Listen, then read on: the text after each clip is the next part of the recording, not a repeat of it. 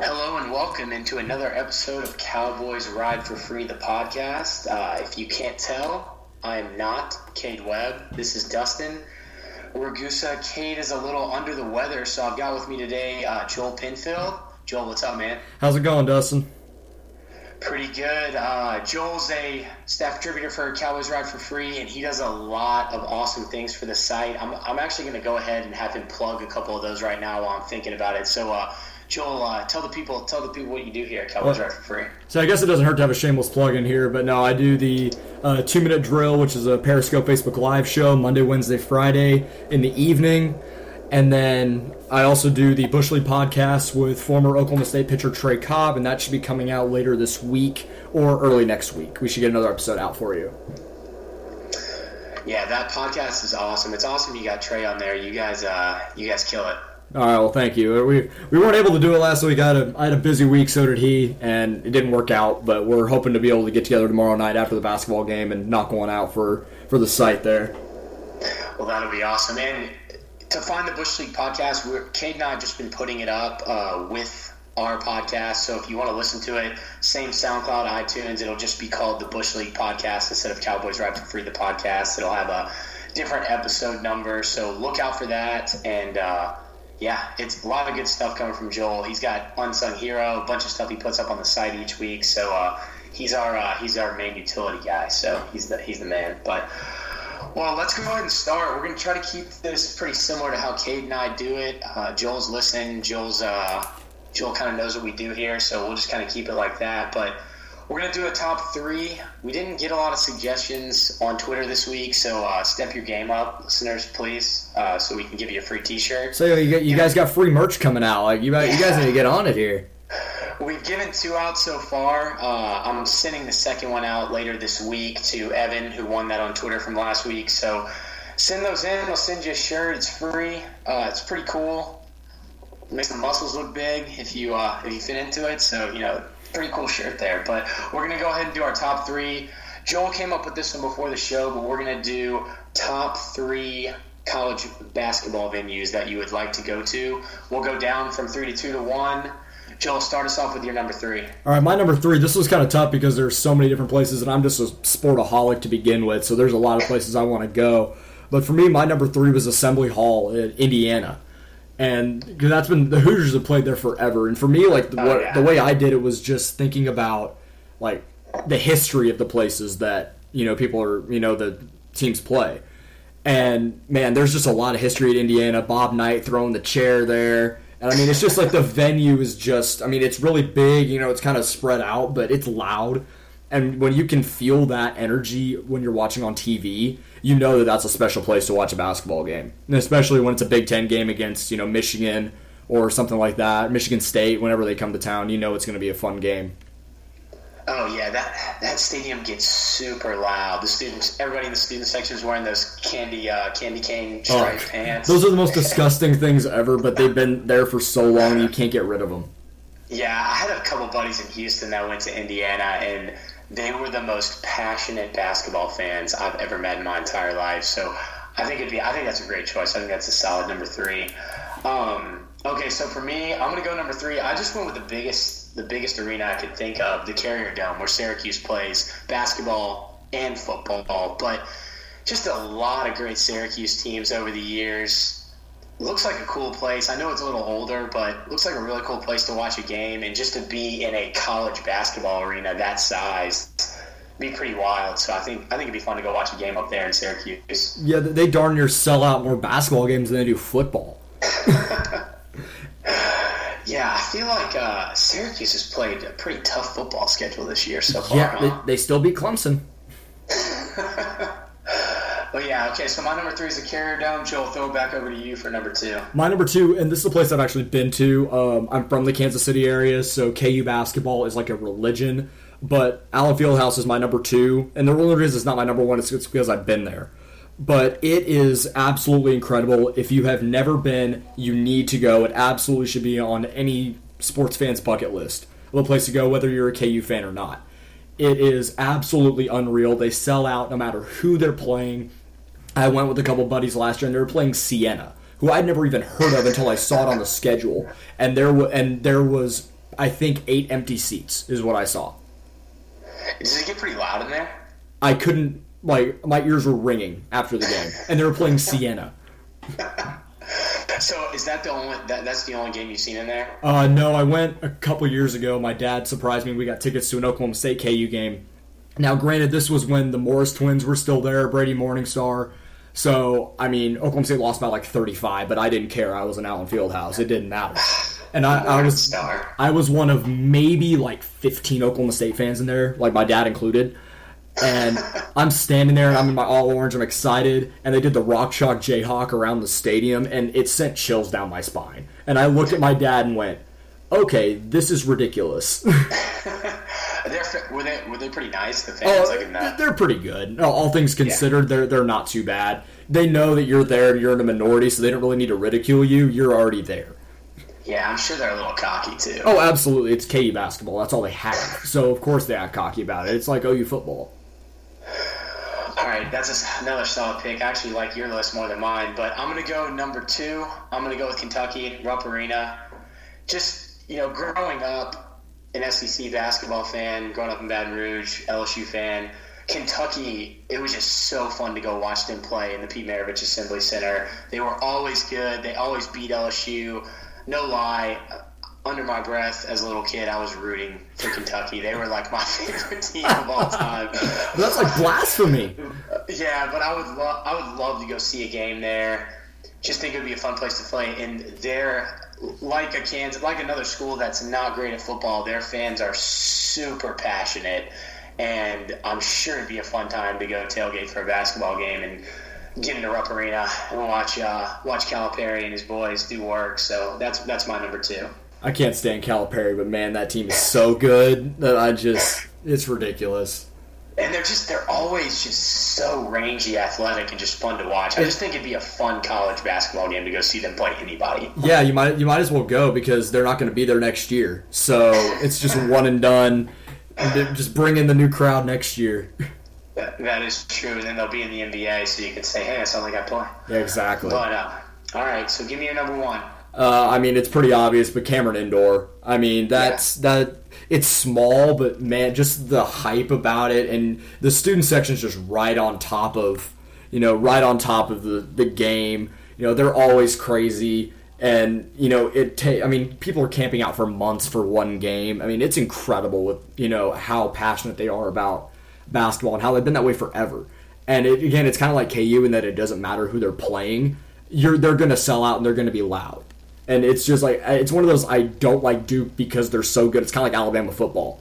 Like I don't care when they win because they're they've been so good for so long. I love Coach K, but it's always great when Duke loses. Yeah, that would be a crazy place to go see a game. It is so tiny. Correct me if I'm wrong.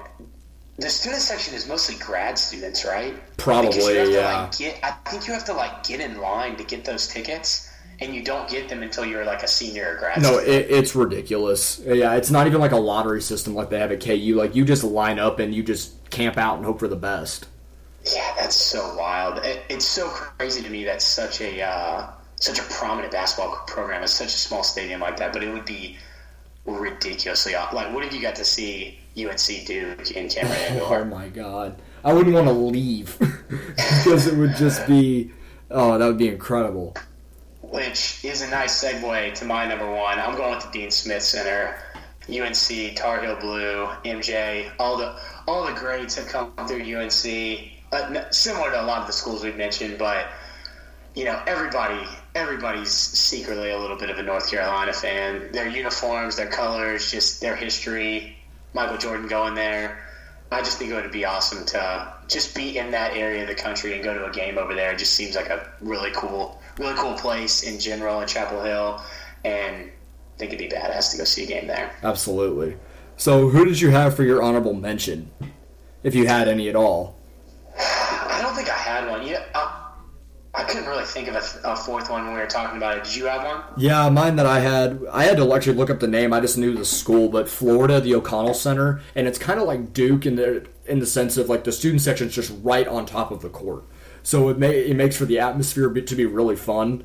and I think that would be a fun place to play. I don't necessarily know how big it is. It doesn't look huge, but I think it's a pretty good sized arena for basketball, and I think that would be a pretty fun place to go watch a game, especially when Kentucky comes to town. Yeah, that I really like their their court, their floor, yeah. with that big gator head and everything. I think I think that's really cool. But it's got to be kind of weird for you to talk about, especially as an LSU fan. You're kind of praising any school in the SEC.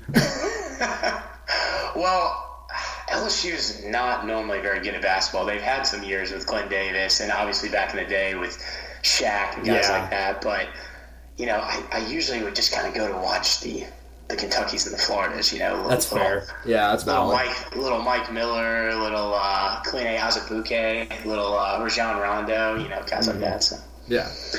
But uh, but yeah, okay. Well, that was our top three. That was fun. Again, Joel's suggestion. Joel's killing it on the podcast right now. Just uh, suggesting top threes coming on uh, on a moment's notice. So, um, Cade just couldn't make it to his flu game. So, sorry, Cade. Can't. Uh, can't I'm I'm I'm, pull, I'm I'm coming off the bench.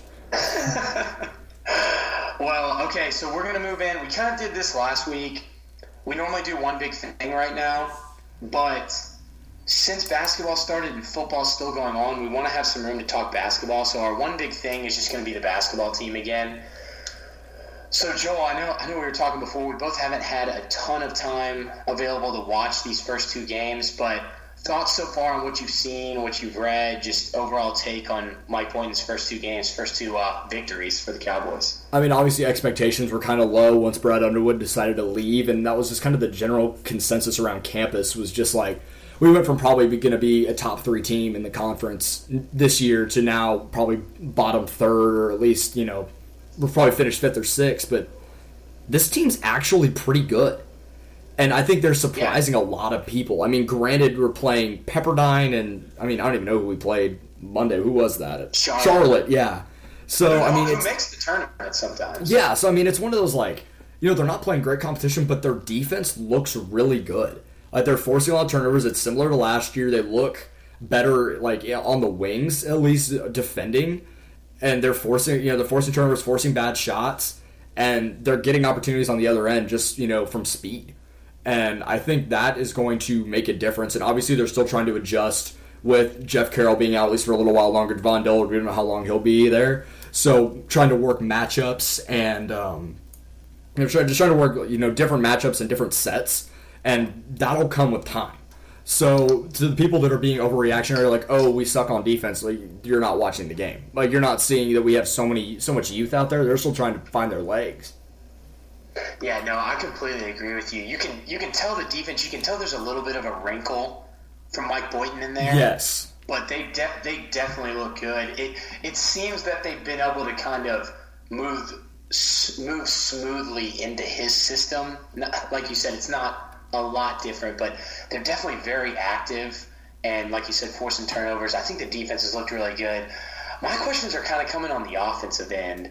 Now, I do love Kendall Smith, and what I really love, Cade and I actually talked about it on the podcast before the season. We did like a mini basketball preview.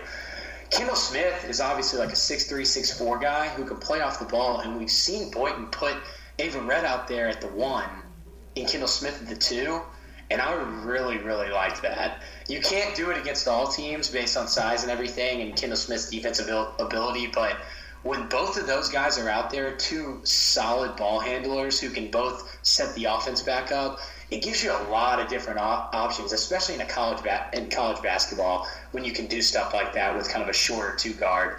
So I've really liked that. But my concern has just been it kind of looks like they're running their offense like they would do it kind of slow motion in practice sometimes. Like they're spreading the ball out, a lot of passes, but the screens are kind of weak. They're the movement, the cuts aren't really hard. It's just, and that's literally me watching a little over half of basketball so far this season. But it just doesn't look like they're not trying. It doesn't seem like they're trying to score out of these half court sets. It looks like they're kind of going through the motions. I mean, have you seen any of that at all? Yeah, when I went, to, I went to the exhibition game for a half for the uh, Arkansas Monticello. When they played Arkansas Monticello, I went just for a half. And from what I saw, yeah, you're kind of right. It was almost it almost looked like the Travis Ford offense of dribble around for 25 seconds and then try and make something happen at the end of the shot clock. But there yeah. wasn't. But it was like there was a little more ball movement in it. But they were still. It was kind of waiting till the end of the shot clock. and they just looked like they were going through the motions at times. But I think part of that was just this is an exhibition game; they're working on things, so I don't think that's really cause for concern. I'm going to be more concerned in Big 12 play if they're doing this again. But I like you were talking about having Brandon Averette at the one and then Kendall Smith at the two. I love Brandon Averette. I, I loved him last year. I mean, he obviously he had the freshman jitters at the beginning, but he really came into his own, and he looks like a legit starting point guard. And I'm watching him play, and on the offensive end, he looks like Jawun Evans. He, I see what you're saying with that. He can get into the lane like him and kind of hesitation dribble and be able to make a pass or go up with that floater. Yeah. which is a, which reminds me a lot of Jawun. He's got great. I mean, it just I don't want to get too overblown with, the, with them at the one and two, but I just love it because they both can handle the ball and they both are obviously skilled point guards. But Kendall Smith knows what to do in that two role.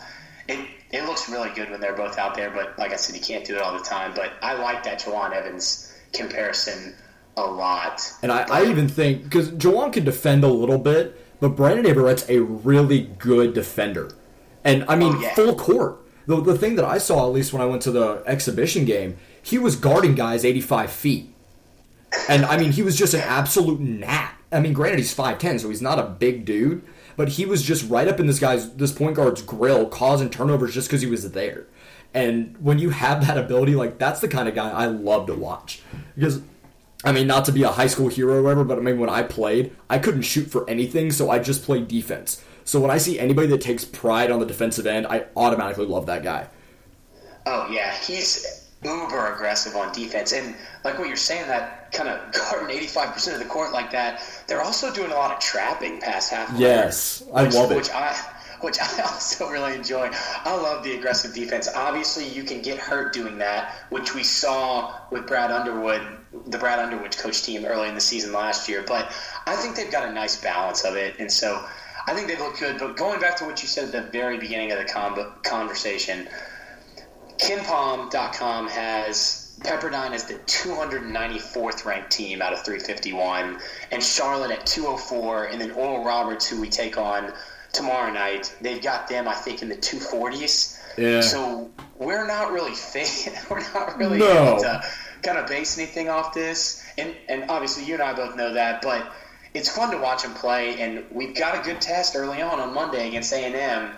They're they're a top twenty five team. KenPom has them at nine. I think they're sixteen in the AP poll, but we'll, we'll see on Monday. I, I'm extremely nervous about it. Yeah. I, I don't know how we're gonna do, but it, it's definitely it's definitely fun. It's definitely fun right now, and it's gonna be fun to watch this team grow throughout the season. Absolutely. Like I, people are like, "Oh, this team's just going to suck. They'll win eight games." Like I think they'll finish fifth. I think the Big Big Twelve, 12? as as good as yeah, in the Big Twelve. I mean, I think it's not that the conference is down. I think it's just like everyone kind of hit that rebuilding process. Obviously, with except with the exception of KU. But I think Yeah, Iowa State. lot of question marks. Yeah, because I think Iowa State's going to rebuild a little bit. Obviously, losing Monte Morris and Naz Mitrou-Long, like that's tough. Baylor, Right. kind of the same thing. Like they had a bunch of seniors that were really good, Motley and uh, Ishmail Wainright and some of these other guys. You know, so I think Oklahoma State. I think if they can stay middle of the pack, I think that's a successful year, considering the expectations that the team had went before Brad Underwood left. New coach, you got two seniors, one really an impact and one really not. Sorry, Mitchell Solomon, but you know you got a young team. It. I mean, I think this. I think this team could actually be pretty good, and I think they'll exceed expectations. I do too, and honestly, anything's going to be successful over dead last. So Yeah, I think Fish yeah. a good call. I I could possibly see him falling to more the sixth, seventh spot, but it just when we get Carroll back, the thing is when you've got a player of that caliber in college basketball against a conference that has a bunch of question marks. When you've got a close game down the end of the line, you can give the ball to a guy like that, and he can win you a game. Yeah, and I think And people. I think, and I think that's going to happen several times this season. and I think people are forgetting about Yankuba Sima as well. You Oh, got a yeah. six. You got a six eleven rim protector that can also play a little bit of a like a stretch four almost. And when can he play? December? D- uh, January. I think he can play like right as conference play begins. Okay. Yeah, I mean he's a he's a big, thick dude. Yeah, because I think that obviously Solomon and Gasson, they're still going to get minutes, but I think that takes pressure obvi- obviously off a guy like Mitchell Solomon who has to be a rim protector at six nine. It's just not going to happen. But when you got Sima who's six eleven and big, and then you got Gasson as well at seven foot, and he's put on a little bit of weight, and he looks more confident. You got three solid fours and fives. Yeah, no, I, I think it's going to be a fun season. To, to you fans out there, it's going to be frustrating at times, but Absolutely. I think I think it's overall going to be fun. Before we move on to our Iowa State recap, initial thoughts when you saw that dunk by Averette. I I wasn't there, so I but I was checking through Twitter like I do almost compulsively. But I was sitting watching, you know, watching TV, and I looked and I jumped up out of my chair and went, "Oh my god!" and I watched it about fifteen times before I showed my roommates because I just could not believe it. And then I showed them, and we were like running around our living room like, "What just happened?" Well, I took I ended up putting a video on Twitter because that was like a couple minutes after I'd flipped my computer open to watch the game, and right after the dunk, my wife was watching some show on TV. I, I wasn't really paying attention, probably like This Is Us or something. But I, I was watching that dunk, and my first thing I said out of my mouth was like, "Can he dunk?" like obviously he could because I just saw him, but I had no idea. That Oh, I didn't know he had that in him like at that. all. Yeah, He, so that- he rose up like De- Davon Dillard. yeah, that that was awesome. It was funny to see Boynton's comments after the game, uh, Yeah. saying he's seen him miss that way many more times than he's making in practice. So. But I mean, just even that, like that shows his aggressiveness, and teams have to respect when he gets in the lane. Oh, So yeah. here's No, that- so I can I can just see him doing that again, and teams shift over to help, and he's got an easy dump off to Sima Solomon or Gasson for an easy layup. Like that, just that kind of aggressiveness just leads to points, and he's got the vision as a point guard to where he knows he's probably not going to dunk on someone who's six ten, but he can just dump it off for an easy assist. yeah, ex- explosive poster dunk is definitely a nice thing to add to your arsenal When you're basketball yeah, player. especially when you're about five nine. All right, well, I think that was some good basketball coverage there, and Cade and I will get into it a lot more. I'm Joel definitely get into it more um, in some of the videos he does, and I'm sure they'll get into it on the Bush League podcast too. But we're gonna move on now. We're not gonna spend a ton of time on Iowa State 'cause we got a bunch of stuff up on the site. Joel's done his uh, two-minute drill recap, so we're gonna talk a little bit about it. But let's go. Let's maybe kind of break it down both sides of the ball, Joel. Let's start off. What would you think overall of the offense? Mason Rudolph, Justice Hill, and the O line. Just kind of break it down for me. So yeah, uh, I mean, I've seen every game of Mason Rudolph's career, and for me, this was one of the best three games he's ever played. Truthfully, like Yeah. the the top three games that I've watched him play, and not this this isn't the games that are like gaudy numbers or you know whatever you know five touching and whatever it is. For me, the three best games he played were this one, TCU in 2015, and K State in 2015. And for me, it just that he just Solid looked say he looked confident, which is something that we're not always used to seeing with him. And he just sat back in the pocket and made the easy throw. And we they OS, OSU didn't really push the ball down the field too much. They really just stayed short to intermediate, just took what the defense gave them, and Rudolph made him pay the whole game. He only had six incompletions, and I think three of those were drops. Yeah, no, his movement in the pocket. I don't know if I've ever seen him do that. No, he Not- he was improvising like Baker Mayfield. I mean, Yeah, not like running not around like an out. idiot, but but right, just right. The the not, it, like like you're saying, not like Baker Mayfield, and not like we've seen Mason do before. He's been able to get outside the pocket, even though he's obviously not as quick as some of these other guys in the Big 12. But he's been able to get outside the pocket. But I'm talking about him just shifting a little bit to avoid the rush. Iowa State was only bringing three. We were getting pretty good pass protection, but Mason was just able to maneuver. They dropped Joel Lanning back. I, I, I'm sure you noticed it, but they dropped Joel Lanning as a spy Yeah. a couple of times, especially Yep. when it was third and long. And he would come up on a delayed rush at Mason, and Mason made a miss several times. There was one time, I think it was like a third and 13 in the third quarter. Mason sidestepped him, looked like Ben Roethlisberger, just kind of shedded the tackle and completed a throw downfield. It, it's awesome. I, I haven't seen him do that consistently throughout a full game before. No, that. it, it was incredible. Like I'm watching this game, and I was down in College Station with my roommates this past weekend, and we were just sitting at the you know restaurant right across the street from the hotel watching the game, and I was sitting there. I'm like, this is one of the best games I've ever seen him play, just as overall game. It, it was incredible.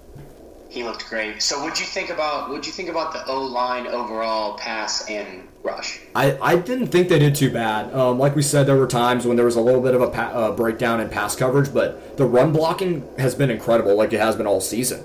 I mean, there, there were a couple times where Justice Hill kind of bailed him out and still was able to get five or six yards, but overall, I, I was pretty impressed.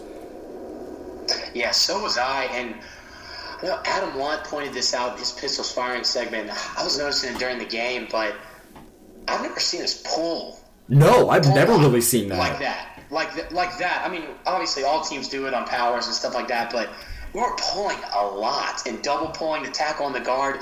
It looked really, really good, especially when you got guys like Johnny Wilson out there in front. I mean, the dude, the dude's a, the dude's a good lineman. He's not amazing, but he's going to be great. I mean, what is he, redshirt freshman? I think so. Redshirt freshman or sophomore. Either way, he's going to be around yeah. for a little while. Yeah, so those guys pulling like that, and honestly, I think that Justice might have messed up. A, not, Justice an awesome game. He's an awesome running back, but because we don't pull like that, he needs to he needs to hesitate a little bit yeah. on those blocks and on those counters back when uh, he was almost out running uh, his blocks. Yeah, when the when the cowboy back's going to come back on that counter block, he's got to wait a little bit. But uh, I thought they did pretty good. The pass protection was great, but you know, as we mentioned already, th- this is a three man rush, so it should be good. But yeah, you, you would think, think five on three that there shouldn't be any sort of you know reason for Mason Rudolph to have to get out of the pocket at all. Right, but the, there's no no criticism for me really on the pass. There was three guys rushing. They should have blocked him. I thought they did block him for the most part. There, there was some lapses, as you mentioned, on the uh, in the run blocking, but you know some of that might be on Hill a little bit. But I think these guys, I think these guys are pretty in sync and doing a pretty good job in run blocking overall. Like a couple lapses, you'd like to see it a little bit better when we're going to commit to the run like that, but definitely definitely pretty solid. And then just give me your just give me your Justice Hill take. I think I heard it on your two minute drill, but uh, oh man, he he's incredible. Like I knew he was going to be good this year, I, but I didn't know he was going to be this good. Like I yeah. I saw it because eh, coming into the year when I you know kind of previewed the season as a whole, I said I think he's going to be good, but I think that we're going to pass so much that he's not going to get the carries. Well, turns out it's been the other way around. We've been almost relying on him at times but it was that Tulsa game just at the beginning of the year where he's jump cutting and stiff arming people. I went, oh, this dude's going to be a monster. And he just keeps doing it every week, and he finds ways to just, you know, make something out of nothing. And just make guys miss in the backfield. And even if it's two or three yards, it's like that should be a four yard loss. Yeah, that's the thing. Gundy has talked about that in the past when our running game has been down. You know, you can't blame it all on the offensive line. You have to have a back who can make a guy miss. He's got to be able to make one guy miss because there's going to be an extra guy on defense yeah. when you're giving it to the running back. So Justice Hill has that, and you know what? I mean, he's not a huge guy, but he'll run somebody over too. Yeah, like that on that 50 yard run uh, that got us down to like the two yard line. He ran someone over and didn't miss, didn't break stride. Yeah, he he's powerful. I mean, they showed. Uh, they showed that clip of him powerlifting in, in high school during the last game, and the dude the dude is just a beast. But um, he's he's going to be awesome. I'm so glad we he's only a sophomore because it's going to be awesome. But see, I, um, yeah, see, I, I said it. I, I really think he's going to be like a top four back at this school by the time he leaves, and I think he'll be a four. I think he'll be a four year guy. I don't I don't think he'll leave after next year. And if he stays for all four years, man, that's just something special that yeah, we got. It's, it's definitely going to be fun. He's it's going to be a lot on him next year too. Him and JD with with the quarterback question marks up in the air. Yeah, it's going to be a lot on them. So okay, before we move on to defense, quick receiver take: Ateman, Washington. Ateman's a freak. Ateman's just an absolute freak. it's just. It's unreal what he can do. But I mean, a lot of that's a credit to Mason for putting it where only he's going to go get the ball.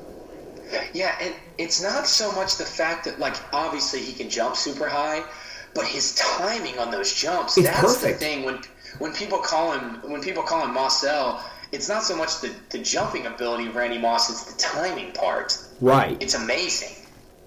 Yeah, it's it's incredible what he's been able to do, and you could tell like Mason was, so happy at the beginning of the year to have him back. He he talked about him. I saw an interview. We talked to him for like three minutes just about how good it was to have him back because he's just like a security blanket guy. It's like, okay, third and six, all right, I'm going to throw you a ball and you're going to go get it. And you know he's going to come down with it. Yeah, it's just on like not only not only the, his ability to get the ball, his ability to know where the where his feet should be to, to plant them in bounds, the way that he uses his big body to shield defenders on those comeback and curl routes. It's just it's just amazing. So is Washington? How hurt is Washington, man? I I, I know you know playing sports growing up, ankle sprains. That sucks. As a receiver, are, that's hard. Yeah, I mean he he he can't accelerate he can't do what he does with the accelerate when the ball's in the air with his ankle like that. No. It's also hard to cut. Yeah, I mean, one catch for 25 yards. I was surprised he even played. If we're being honest. Yeah, put Tyron out there. Yeah, exactly. No, I'm I'm on the free Tyron train just like you are. And we saw him what? And the only time we ever really saw Tyron with the ball was when they shipped him into the backfield like the Chiefs do with Tyreek Hill. Which I do like. You I do too. set that up. You have to yeah. set it up. It can't just be put put Tyron in the backfield and hand him the ball. He's got to be back there, and you got to run some RPOs and some fakes to him off right. that. No, I, I completely agree. I, no, I love the I love the formation and the play call, and I but I just want to see it run like you said, just run something a little bit different. But yeah, yeah it will. This this week will be a huge test if Washington's healthy, and I hope he is because I he can't have another game one catch for twenty five yards. You know, even if he even if it's like four catches for 65 and a touchdown, like that will be huge. But the thing yeah. is, it's not even. It was weird that Mason had one of his best career games without his number one target, which that's just a credit to how many great wide receivers are at the school. Yeah, that is really strange. But Gundy talked about in the presser that he was a decoy, and that's cool. It worked in this game. Yeah, that's not going to work two not, weeks in a row. Well, it's not going to work now that he told everybody either. So yeah, he, hopefully, hopefully he's healthy, or hopefully we're, we're, we're able to rotate him out a little bit more. Yeah, we'll see. But before we move on, and I'll let, I'll let you do your final take on the game, I just want to say that I think we have the best blocking wide receivers in the entire nation, and I don't.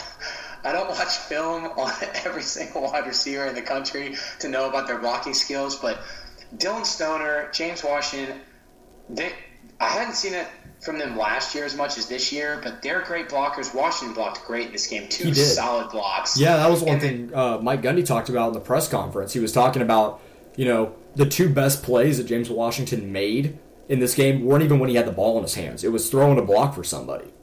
Right, and then Ateman and Lacy might be two of the best blocking receivers in like college football history. Oh no, Chris Lacy's you know he he hasn't had the year that I thought he was going to have. I, I kind of thought he would have a almost like a Marcel Ateman type year, but no, he's still throwing blocks for guys. You know, it's just like a selfless sort of thing. It's not something you want to do as a wide receiver, but they're making it work and they're just playing for their team. Yeah, it's it's pretty awesome. The uh, the cowboy back should learn from that. Oh yeah, I've seen Brit, I've seen Britton Abbott and and Finifeyu whiff so many times. I'm like, that's that's your job. it's not even like we're using you as a receiver this year like we did with Jarwin. It's just run blocking. They always miss the linebacker when he's going to the outside every single time. Yeah, yep. guy. Yep. It drives me crazy. But any uh, any final takeaways on the game? Overall, I thought a good game the defense the defense didn't really look that great. I guess we kind of skipped over the defense, but we can we can talk about them for a few minutes. I, the line, I, they were getting some penetration. Just again, just a little bit late. Make the plays. Yeah, having some trouble making the plays. Yeah, it was like the, they they were able to get pressure, but just too late. It was yeah, like just it was like just enough that they couldn't they just couldn't get to him. But then they started getting to him at the end which yeah, the defense was not good the entire day, but they always they found a way to just put it together at the very end. and it, they made it work. And I didn't think AJ Green or Darius Williams played that well at the beginning, but in the fourth quarter they were playing great coverage, knocking the ball down, and they had a little bit of a swagger to them, which I love to see. Like it's not even like an arrogance; it's just like, yeah, I made that play. I'm supposed to make that play. I'm actually pretty good at football. No, I I love that swagger out of them. But I want to go back to something you said the defense giving us a chance at the end of the game to go out and win. This this time it was us, you know, with the lead, being able to take to take it away. And they gave us some chances against OU late. They played. Yep. They did not play good against OU, but they gave us some chances late. And like you said, the, the, the penetration from the line is good. Walterscheid and Trey Carter played great. Brailford played great. It's just overall as a unit, you want to see more. And then the tackling, man. I mean, that it hurts. It, it absolutely hurts. Down, right? Yep. Uh, I think yeah, that's what one thing I've seen from Chad Whitener all year is that he tackles at the shoulder pads. I'm like, dude, you're gonna get run over every single time. I don't know how he missed that one. He was He, he had like- him. Yeah. If you if you hit him at the legs, he's down four yards short. We kneel out. We don't have to worry about a 50-50 ball. It, it honestly looked like on NFL Blitz when the computer like comes back, like it makes you come back. Yep. When you're, when you're winning by too much, like he he had him and then just missed him. And then, you know, I love AJ Green. I think he's a great cornerback, but that dude hasn't used his arms to make a tackle. All No, he hits with his shoulder and hopes that they go down. do it. Yeah. So But I mean, Kirk, Kirk Tucker did it, and yeah, that that was the hit of the day. special teams. Yeah, he just came down, and I went. My Marissa was like, "Oh, he just killed that guy." No, that was uh, that was awesome. But yeah, overall takeaway: defense. And you want you got to see more out of the defense Yes. overall. Um, Especially this week. Especially this week against K State's a disciplined team. and You miss your and it's a touchdown. Right. But overall, you know, Iowa State's a solid football team. They are. No, they are. You're absolutely on right. the road. I, you know, Gundy keeps pulling it out. Credit to him. Any final takeaways for that game? Uh, no, I mean, like I said, the defense got the big stop. Um, they, they that was what that was all they needed. I mean, they just needed one big stop and they got it. Um, they, they're playing. It's almost like 2011 in a sense of just like they may not be the greatest defense, but they give just enough opportunities. Yeah. No, I, I think so too. And yeah, like I said, I, I don't really want to talk about the interception because I think that the photo where Green has it with both his hands and against his chest and he's on the ground is an interception. You know, I'm pleading the fifth on it because I've seen it from so many angles that I see both sides. Yeah, I mean, you, they called it an interception on the field. There's no way they could overturn it. I guess I could see if they called it a catch. Also, no way of overturning it. Right. But the the way they called it, I don't think there was any way to overturn it. And That Exactly. sucks for an Iowa State fan, but that I mean, they watched the replay too, and I, I feel like there's no way that you can really argue with that. No, with that there, there isn't. So Before we before we move into the K State game, Jersey thoughts from Iowa State. I know I've talked about it in the Slack chat. I, I hate that helmet. Oh, I've always hated that helmet. See, yeah. I love the I love the brand. I just I just the helmet's too much, and I, I really don't like that barbed wire down the middle. I do like the gray pants. I just thought overall it was kind of a weird look, um, mainly because of the helmet. So I'd probably go like a C because I like the gray pants and the white jerseys. But um, Yeah. I think they could have done something else. What, what about you? So I'll say B minus. I like the barbed wire sparingly, and we've seen it Yeah. twice this year. We don't need to see it again. I, I don't mind it. I prefer the black face mask to the orange, but you know whatever. But- yeah, like I like the black, white, gray. Um, it's a solid look. We've already seen that a couple times. Like I want to see him shift it up a little bit, but overall, it wasn't a bad look. I don't think.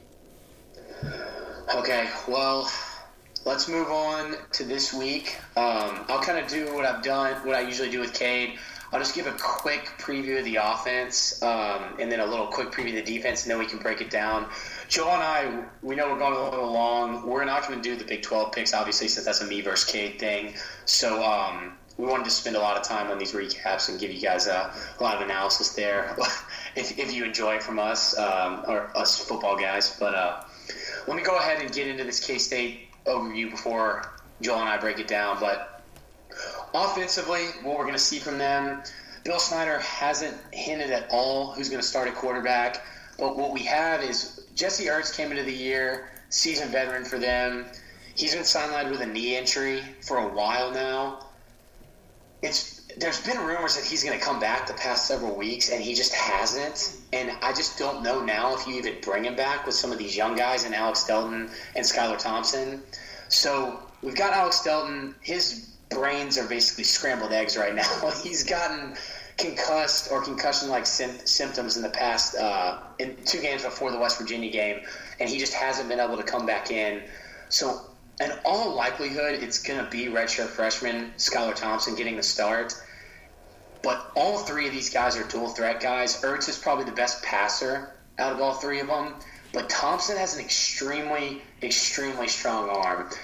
What they like to do, though, so you can't load up on the run against them, because they obviously have a good running back in Alex Barnes. They've got Justice Silmon back there.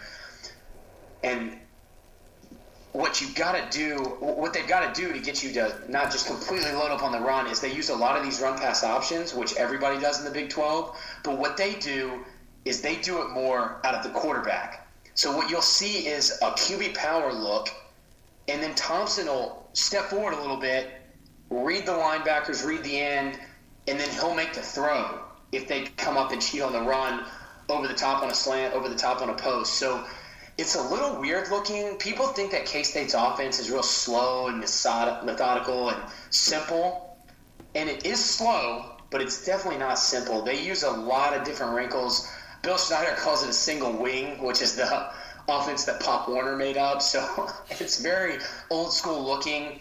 They use uh, Dimel, their fullback, kind of like OU does with Dimitri Flowers. He's actually the offensive coordinator, Dana, Dana Dimel's son.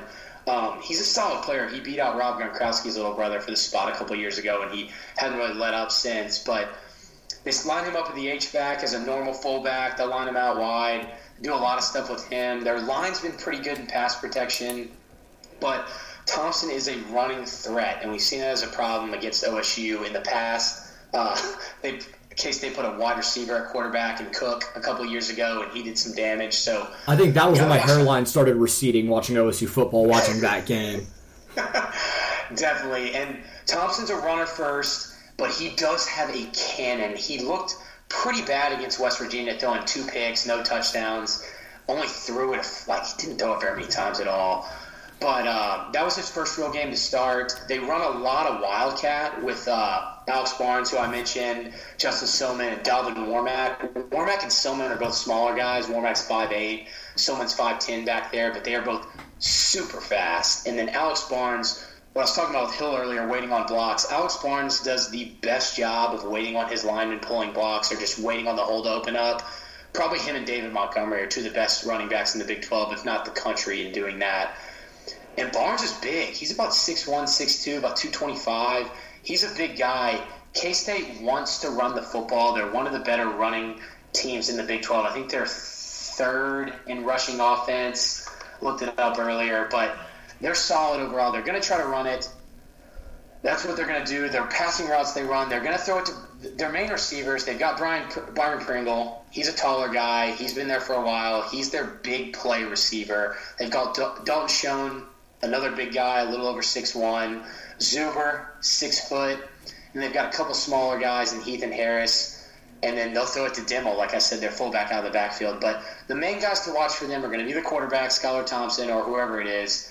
Pringle on the outside, Dimel, as we saw Dimitri Flowers hurt Oklahoma State, and then Alex Barnes at running back, who uh, is one of their go-to guys, one of the better running backs in the Big 12.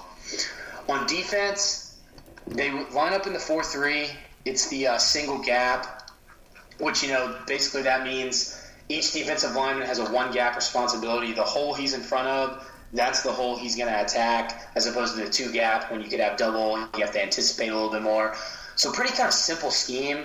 They run a lot of cover two, a lot of cover three, a lot of cover four variations. Against Tech, they even went to a dime package when Tech went with their zero personnel, no tight ends or running backs. But they lost a lot uh, last year, and Jordan Willis, one of the best defensive ends in the Big 12. They lost Lee and Moore, their two linebackers, but they've got Trent Tanking back there at linebacker. They've got Reggie Walker and Tanner Wood at the defensive end spots. They're pretty good all around. Um, their pass defense is where they've been lacking. They've got two solid corners in DJ Reed, Duke Shelley, but they're both only five nine. That's a problem against Marcel Ateman. And then the weakest part of their defense is probably their safeties and Goolsby and Adams. They just have not been good this year. They let up a lot of big plays, let up some big ones against West Virginia. And I think that's where Oklahoma State can hurt them because Kansas State will drop into a formation where they try to take away the big play and they still cannot. So that's basically the overview. So Joel, what, what have you seen from them this year for what you've watched? Well, from what I've seen, I mean, it's just been tough because they've had so many injuries everywhere. I think if Jesse Ertz was still playing if he does. But then again, I've heard he's out for the year as well. So I mean, it's kind of up in the air. But I feel like no matter who it is, like there's just so many injuries everywhere and so many question marks that I just I don't know. I don't feel as bad about this game as I did coming into the year because K State, for whatever reason, no matter how, how good or bad they are, it's almost like Iowa State. They always give OSU a fight, and it's it's one of those like oh, not necessarily like a trap game, but OSU just doesn't. They can't ever just blow them out. It just never Right. happens. Yeah, you know they are going to slow the game down. Absolutely. It's a lot of running. I just think if they've got to go with Thompson, I don't think there's a way they can beat us. Knock on wood, No. obviously, but they just have to rely so much on the run, and we've been decent against the run this year. We have, We, yeah. Obviously, we've got to make the tackles, but it's definitely a weird look. I, I'm sure you've seen it, but it's so weird watching that QB power RPO because he's basically running forward when he's throwing the pass. Yeah, it's it's really weird, but man, the one play that I'm gonna hate to watch because I know I'm gonna see it 20 times is that little delay QB run that they do. Oh, yeah. the the Collin Klein special that just gives me nightmares. Who's their QB coach, if you didn't know? Yeah, he is. Yeah, so you know that they still run it because he's like, oh, I ran this successfully for three years and no one can stop it. Yeah, it's it's it's gonna be it's gonna be an odd look. It's gonna be a different look than they've seen. Um, obviously, you know TCU has more of a run centric path or run centric style offense, and they, they were able to have success. Texas, on the other hand, was not. So we'll see how it goes. But really, all in all, it just comes down to if Skylar Thompson's playing, he's a redshirt freshman. We saw West Virginia make him uncomfortable. I think we can make him uncomfortable. We were able to make. Uh, now I'm blanking on his name. The quarterback for Iowa State. Oh, uh, Kempt? The the guy who came in for him. Oh, no, Zeb. Noland. Zeb Noland. Yeah, Noland, Noland. I was going to say Roland for some reason. We were able to make uh, him uncomfortable at the end of the game, like you said earlier.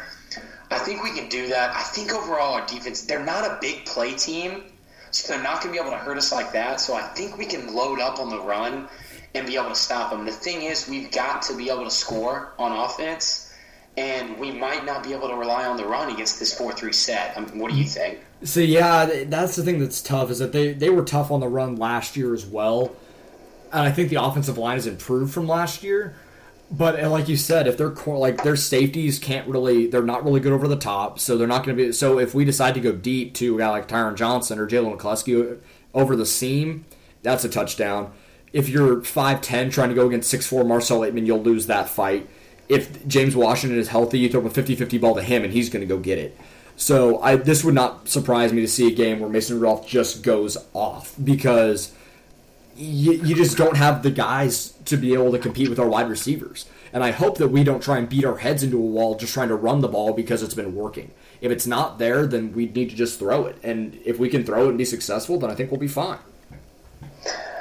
Yeah, I think so too. It's just overall, they, they they haven't really blitzed. From what I've seen, they haven't really blitzed successfully or anything. So the line should be able to.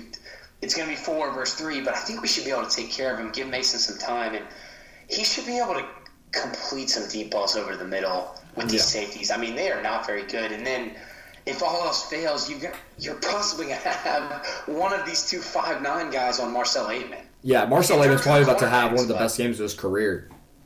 Yeah, and I mean both these cornerbacks are good, but that is a huge height disadvantage, especially against a guy like Ateman, who is not only tall but very, very good and great at going get the ball at its highest point. Yeah, there, there's not a lot you can compete with there.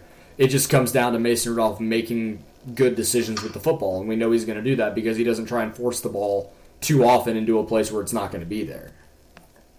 Yeah, hopefully we can get Justice Hill going. Hopefully we use the pass to set up the run. This would be a game where we have to do that against this set that Kansas State's running. Absolutely. They're going to show they're going to show looks that say pass. Yeah, I, I I hope that we don't try and beat our head into a wall like we did against TCU and like we did against OU. You know, just in these games where it's like the run's not there, but we're still running right into it. So, So, what do you think prediction wise? You've seen the spread, it's been hovering around 19 and a half. which is 20. just yeah, that's just bizarre. But I can see why. Like if they don't have the pass defense and with the pass weapons we have, I can see why it's this much. Um, I think if Ertz is healthy enough to play, even if I, I just don't see him playing, and even if he does play, it's not going to be good. He hasn't played since what like week three or four. Yeah, I think like the Baylor game. Yeah, so it's been a while. And Delton, yeah, he's been concussed so many times. I'm pretty sure that he just, yeah, he's not playing. Scott, I mean, Skylar Thompson, this is his first true road game. I'm pretty sure. I, I don't count Kansas.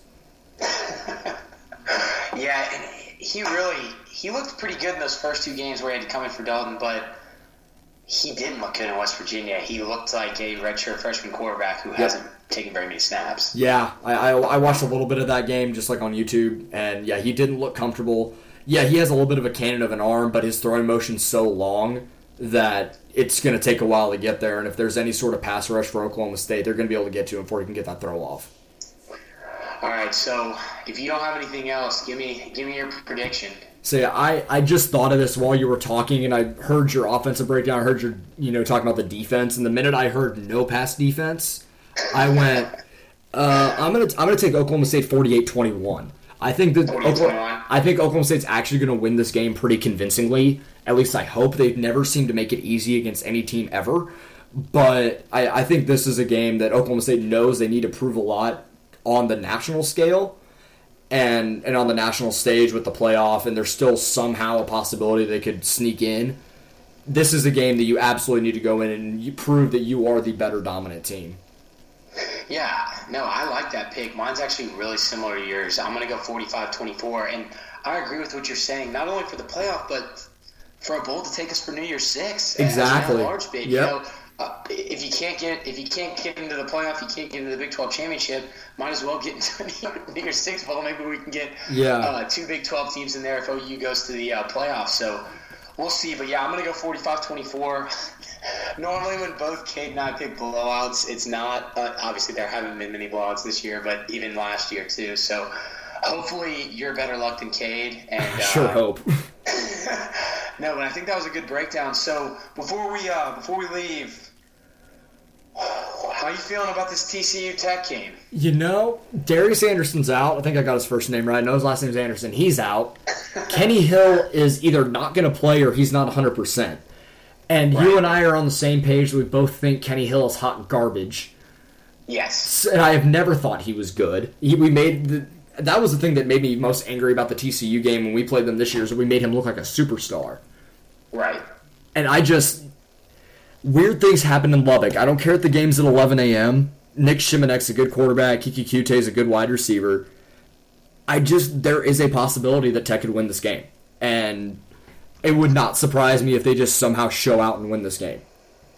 Yeah, it's crazy to me how many injuries TCU has going into this game. I mean, like you said, Anderson out for the rest of the season. Kenny Hill, he's questionable. Or Gary Patterson said like probable to questionable or something like something. between probable and questionable. But Kenny Hill questionable. Travin Howard, their leading tackler on defense. He's questionable. They've got injuries at safety. They've got injuries at linebacker. They've had other injuries throughout the season. I mean, they're going into this game on the road very depleted. I don't think Tech is great. Nick Shimonek, just when he gets uncomfortable in the pocket, he makes some terrible throws. Oh, yeah. But but they're they're playing in Lubbock. I know it's early, but still, it's an 11 a.m. game. But still, I, I, I think they can maybe pull it off. I, if I if you had to ask me right now, I still think TCU wins if Kenny Hill plays, even if he's not 100. percent If he doesn't play, I'll probably lean to Tech. Yeah, I think if if he is actually like banged up and it's not just kind of like the Mason Rudolph, how he you know he's hurt, but he can still be effective. You know, if he if he's kind of the even just kind of what Mason Rudolph was against West Virginia, I think Tech can still win because I don't yeah. think he, he gets so erratic with the ball trying to make the Kenny Trill plays that it just it's not gonna it's just not gonna work even against a bad defense. And I think he'll try and force a couple balls, especially if they get down. If Tech comes out and punches them in the mouth, I don't know if TCU's gonna and Kenny Hill can recover from that. Yeah, if they can get that crowd into it, even though it's an 11 a.m. kick. And for, for those of you who don't know, I'm sure everybody knows by now, but we need TCU to lose again to get into the Big 12 championship. So we need them to lose they play Tech, and then they play Baylor. So obviously Tech. So Tech is the best option. Yeah, Tech is the best option. Or we need OU to lose twice, and they have West Virginia at home, and then the worst football team of all time in KU. So yeah, it's this is the game that we have to bank on. It's going to be wild. I mean, if if if Tech wins, our players will probably hear about it unless Gundy just makes them have no communication at all because we kick off at two thirty. Oh, they'll know because probably have a good idea of what's going on. if Tech wins, I I think we come out and beat K State by 50 points. Oh my So- God, are you kidding? Because we know they would know they have another shot at OU, and they know that they could- that's a game they are fully capable of winning. And I guarantee, because that game we kick off at two thirty, and that game's at eleven, so I bet that game will finish up probably about 2.30, 2.45. So right around kickoff, I know Larry Reece will say a game of interest, and he will say that score. And if Texas Tech wins, sixty thousand people are going to lose their minds, and then OSU's going to go out and just absolutely demolish them. It- like I don't think Oklahoma State, like I don't think they sit they settle back at the, at that Yeah. point at all. They they leave no doubt whatsoever. No, I completely agree with you, man. That's going to be nuts. Are you going to be at the game? Oh, well, I'm, oh yeah, I'm going to be there. there. There's no doubt about it. I will be there. Man, this is going to be the first one I've missed in Stillwater this year. Oh man, I still haven't met you yet. We need, we need to Yeah. we need to meet up. Yeah, yeah, we do need to meet up. I, I've been able to meet up over at Cade's, Cade's tailgate, so we should we should go over and meet up over there at one time. But yeah, I've got a wedding in Dallas. It's actually the wedding's at four. So Who I'm schedules a wedding on a Saturday in America during football season?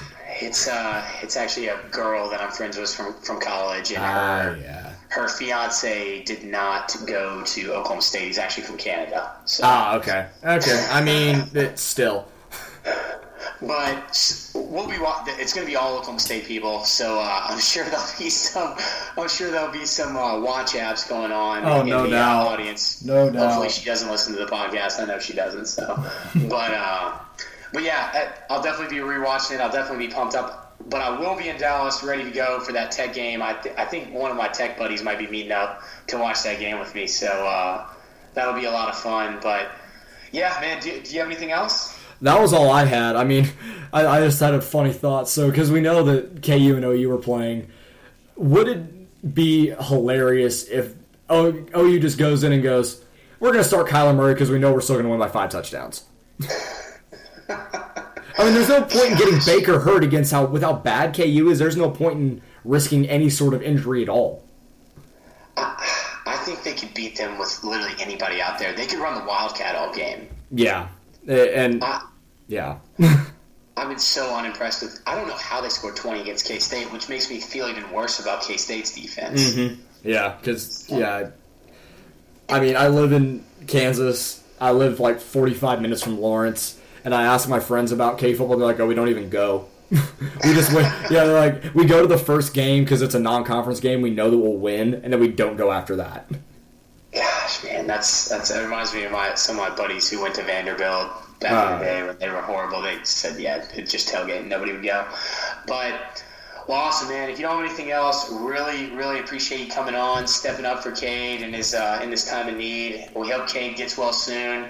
We thought Joel might as well come on because Cade was pretty sick, so he probably wasn't going to be able to do it tomorrow, and then it's Friday and then game Saturday. So really appreciate that. Hey, uh, can you tell everybody where they can follow you on Twitter? All right, my uh, Twitter handle is at JT Penfield, so follow me there. Uh, I'm trying to I'm trying to up my follow game a little bit, so uh, feel, feel free to go ahead. I tweet about sports pretty much like every all day, every day. So if you need any Big sort of baseball guy too, right? big baseball guy, yep.